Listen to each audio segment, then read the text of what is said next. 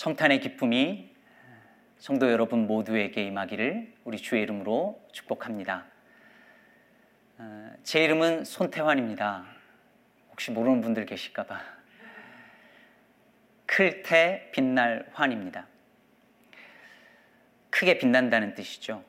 제 어머니께서 저를 임신했을 때 꿈을 꾸셨는데 큰 물고기가 번쩍번쩍 빛이 나는데 그게 하늘로 올라가려고 해서 어머니가 잡아서 다시 물속에 넣으면 다시 또 올라가고 또 잡아서 또 올라가고 그랬답니다. 그래서 그런지 제 이름이 클테 빛날 환인데요. 아마도 저희 부모님께서 저를 향하여서 크고 빛나는 사람이 되기를 원하는 그런 바람이 있으셨겠죠. 근데 저는 제 이름을 가지고 그렇게 크고 빛나는 사람이 되고 싶은 마음이 아, 별로 없습니다. 사실 예전에 있었어요. 그런데 좀 철이 들어서 그런지 그런 마음이 이제는 별로 없습니다.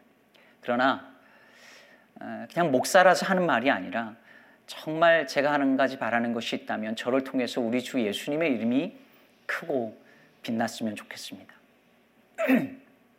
정말 그것이 저의 바람입니다. 그것이 제 이름 속에 담겨져 있는 진짜 의미였으면 좋겠습니다. 여러분, 그러면 예수, 예수님, 이 예수라는 이름에 담긴 그 의미는 무엇일까요?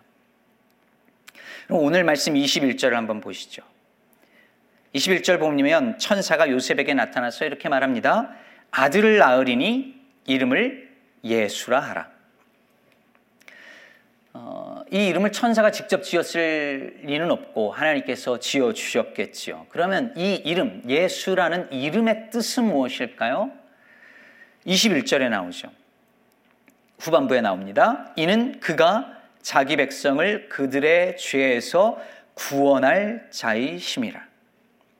예수라는 말은 히브리 말로 예수아인데요. 우리가 잘 아는 여호수아가 예수아죠.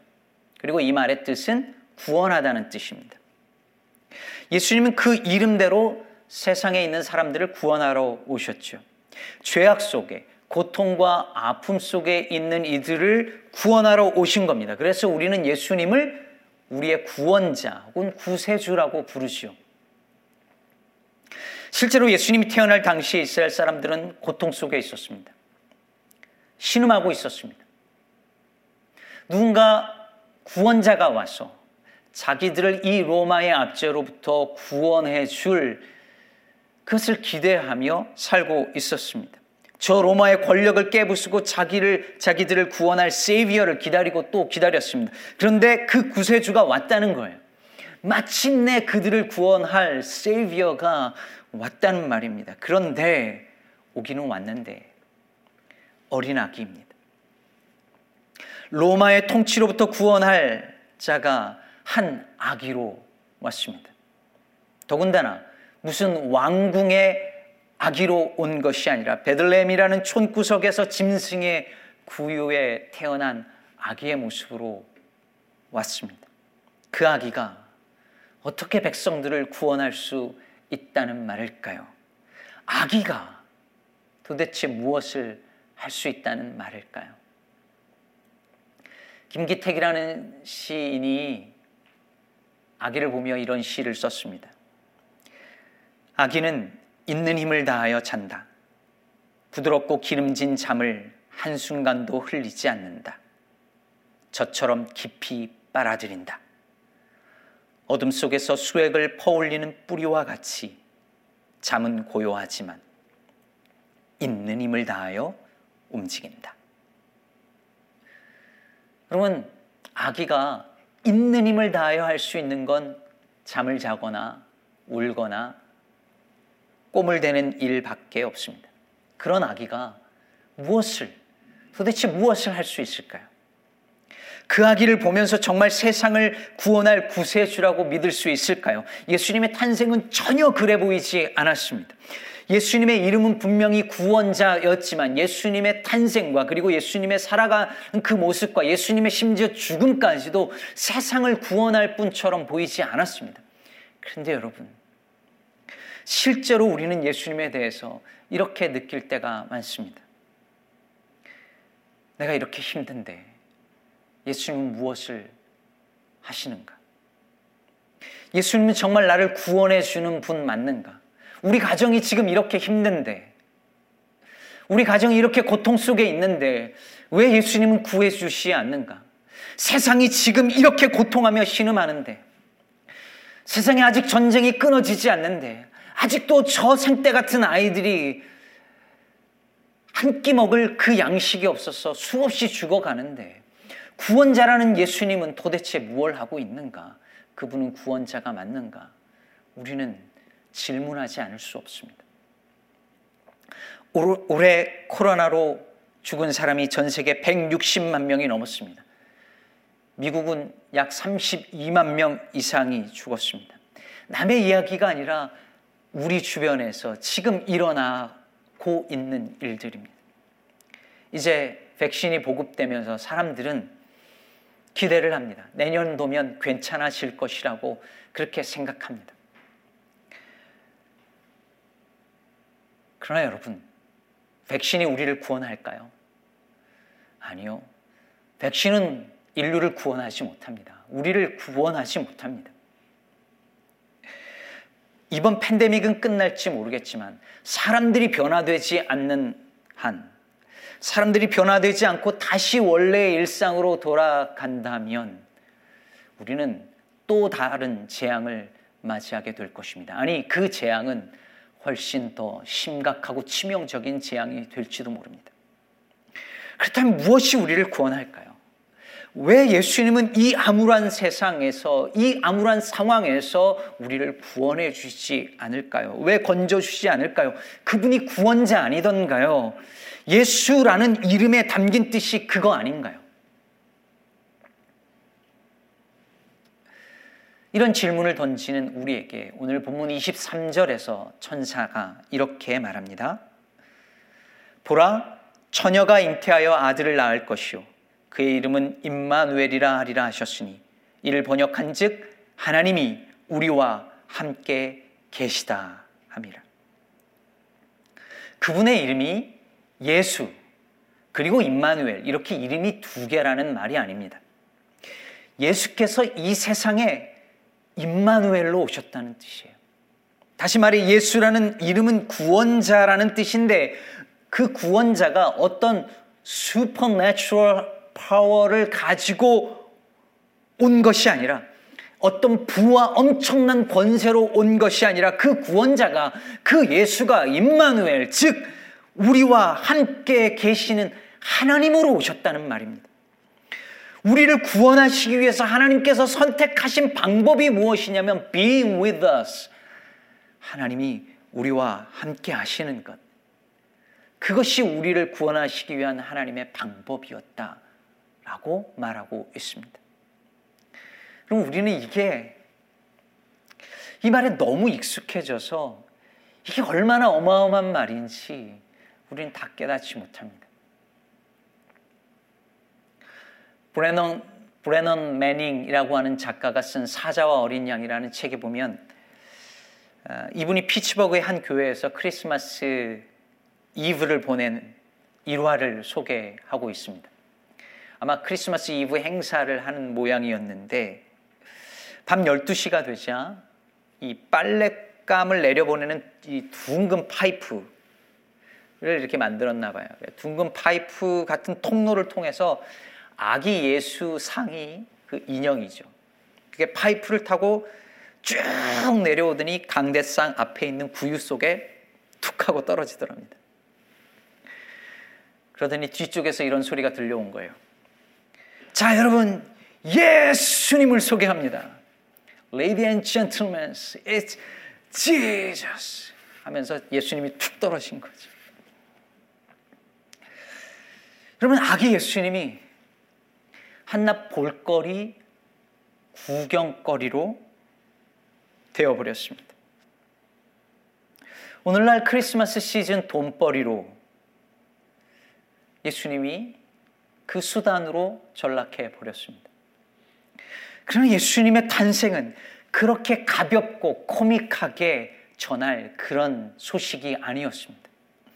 크리스마스는 온 땅과 우주 전체를 흔들 만한 사건이었고 그것은 이 땅에 하나님이 임한 사건이었고 아니 하나님이 우리와 함께 계시고자 인간이 된 사건이었습니다. 그런데 우리는 이걸 깨닫지 못해요. 그분의 구원이 우리가 생각하는 방식이 아니기 때문입니다.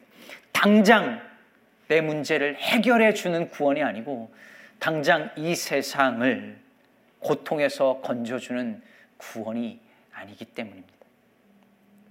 오늘 본문 뒤 마태복음 2장에 보면 헤롯 왕, 헤롯 왕이 아기를 죽이려고 동방 박사가 말한 그 별이 나타난 그 때를 기준으로 해서 두 살 아래 아기들을 다 죽여버립니다. 잔인하고 무서운 유아 학살을 저지른 거죠. 이 이야기를 보면서, 이 장면을 보면서 우리는 이렇게 생각합니다. 이게 뭐냐? 예수님이 구원자로 오셨다는데 이 아기들도 구원하지 못하느냐? 저 아무 죄 없는 아기들이 저렇게 죽어가는데 구원자가 뭐 하는 거냐? 아니, 오히려 예수님이 오신 것 때문에 이 죄 없는 아기들이 다 죽어버렸지 않느냐? 이런 예수가 무슨 구원자냐라고 우리는 질문합니다. 그러나 여러분, 이 아기들은 아무렇지도 않은 편안한 세상에서 태어나 살다가 갑자기 예수님이 오셔서 죽은 게 아닙니다. 헤로당이 원래 평소에는 아무 문제 없는 정상적인 인자한 왕이었는데 예수님이 나타나자 갑자기 악한 왕이 된 게 아니에요.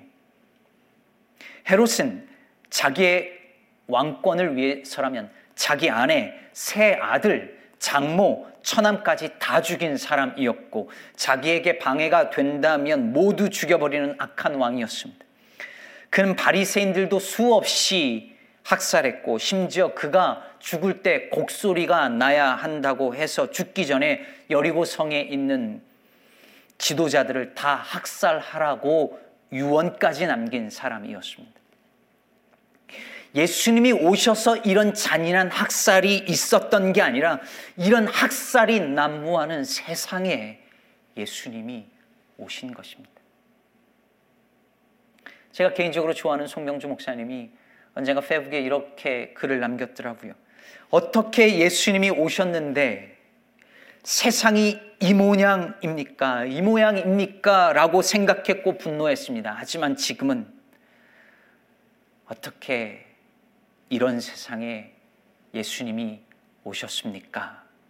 라고 생각하고 감사합니다. 하나님은 이런 세상에 예수님을 주신 것입니다. 하나님이 세상을 이처럼 사랑하사 독생자를 주셨다고 말할 때 그 세상은 바로 이런 세상이었습니다. 예수님은 죄 없는 아기들마저 다 죽여버리는 그 이 말도 안 되는 죄악된 세상에 임마누엘로 오셨습니다. 사람의 목숨보다 돈을 더 중요하게 여기는 세상에 이 미친 세상에 임마누엘로 오셨습니다. 이 땅에서 고통당하는 사람들과 함께 하려고 오셨습니다. 아이를 잃고 아파하는 엄마 곁에 계시려고 오셨습니다. 남편을 잃고 아파하는 아내 곁에 계시려고 오셨습니다. 가족도 들어갈 수 없는 병동에서 외롭게 죽음을 맞이하는 어떤 이 곁에 함께 계시려고 오셨습니다. 배고픔에 지쳐 울고 있는 아이들 곁에 함께 하시려고 오셨습니다. 고향을 떠난 낯선 땅에서 헤매고 있는 난민들 곁에 함께 계시려고 오셨습니다. 우리와 함께 하시는 하나님, 그분이 우리의 구원자이십니다. 예수가 임마누엘이라는 것, 그것이 바로 복음입니다. 여러분이 생각하는 구원은 무엇입니까? 하나님이 우리와 함께 계시는 것, 우리가 그 하나님과 함께 계시는 것, 그것이 곧 구원임을 사랑하는 여러분 믿으시기를 바랍니다. 어제 김장로님의 장례식을 은혜 가운데 마쳤습니다. 장로님이 돌아가시기 한 시간 전쯤 우리 김숙형 권사님께서 저에게, 저에게 전화를 주셨습니다. 다급한 목소리로 그 병원에서 저에게 전화를 하셔서 지금 장로님께서 지금 돌아가실 것 같다고 전해 주셨습니다. 그래서 제가 전화기를 붙들고 큰 목소리로 장로님을 위해서 임종 기도를 드렸습니다. 아직 의식이 있는 상태이셨기 때문에 아마 제 기도를 들으셨을 거예요. 성도가 떠나는 그 상황에 목사가 돼서 그 임종의 순간에 그곳에 갈 수 없다는 게 미칠 것 같았습니다. 그래서 제 마음에 딱 한 가지 기도를 드리면서 한 가지 바람 그 바람이 있었습니다. 그것이 뭐냐면 장로님께서 그 순간을 두려워하지 않고 그 순간에도 하나님이 장로님과 함께 계시다는 것을 믿기를 바라는 그 기도였습니다. 내가 사망의 음침한 골짜기를 지날지라도 주께서 나와 함께 하신다는 그 사실을 제가 믿고 우리 모두가 믿기 때문입니다. 사랑하는 성도 여러분, 올 한 해 우리가 계획했고 우리가 뜻한 것들이 제대로 이루어지지 않았던 분들이 많을 것입니다. 아니, 그것이 어쩌면 지금 현재 진행형인 분들 계실 것입니다. 어둠의 터널을 지금 보내고 있는 분들 계실 것입니다. 그러나 여러분 기억하십시오.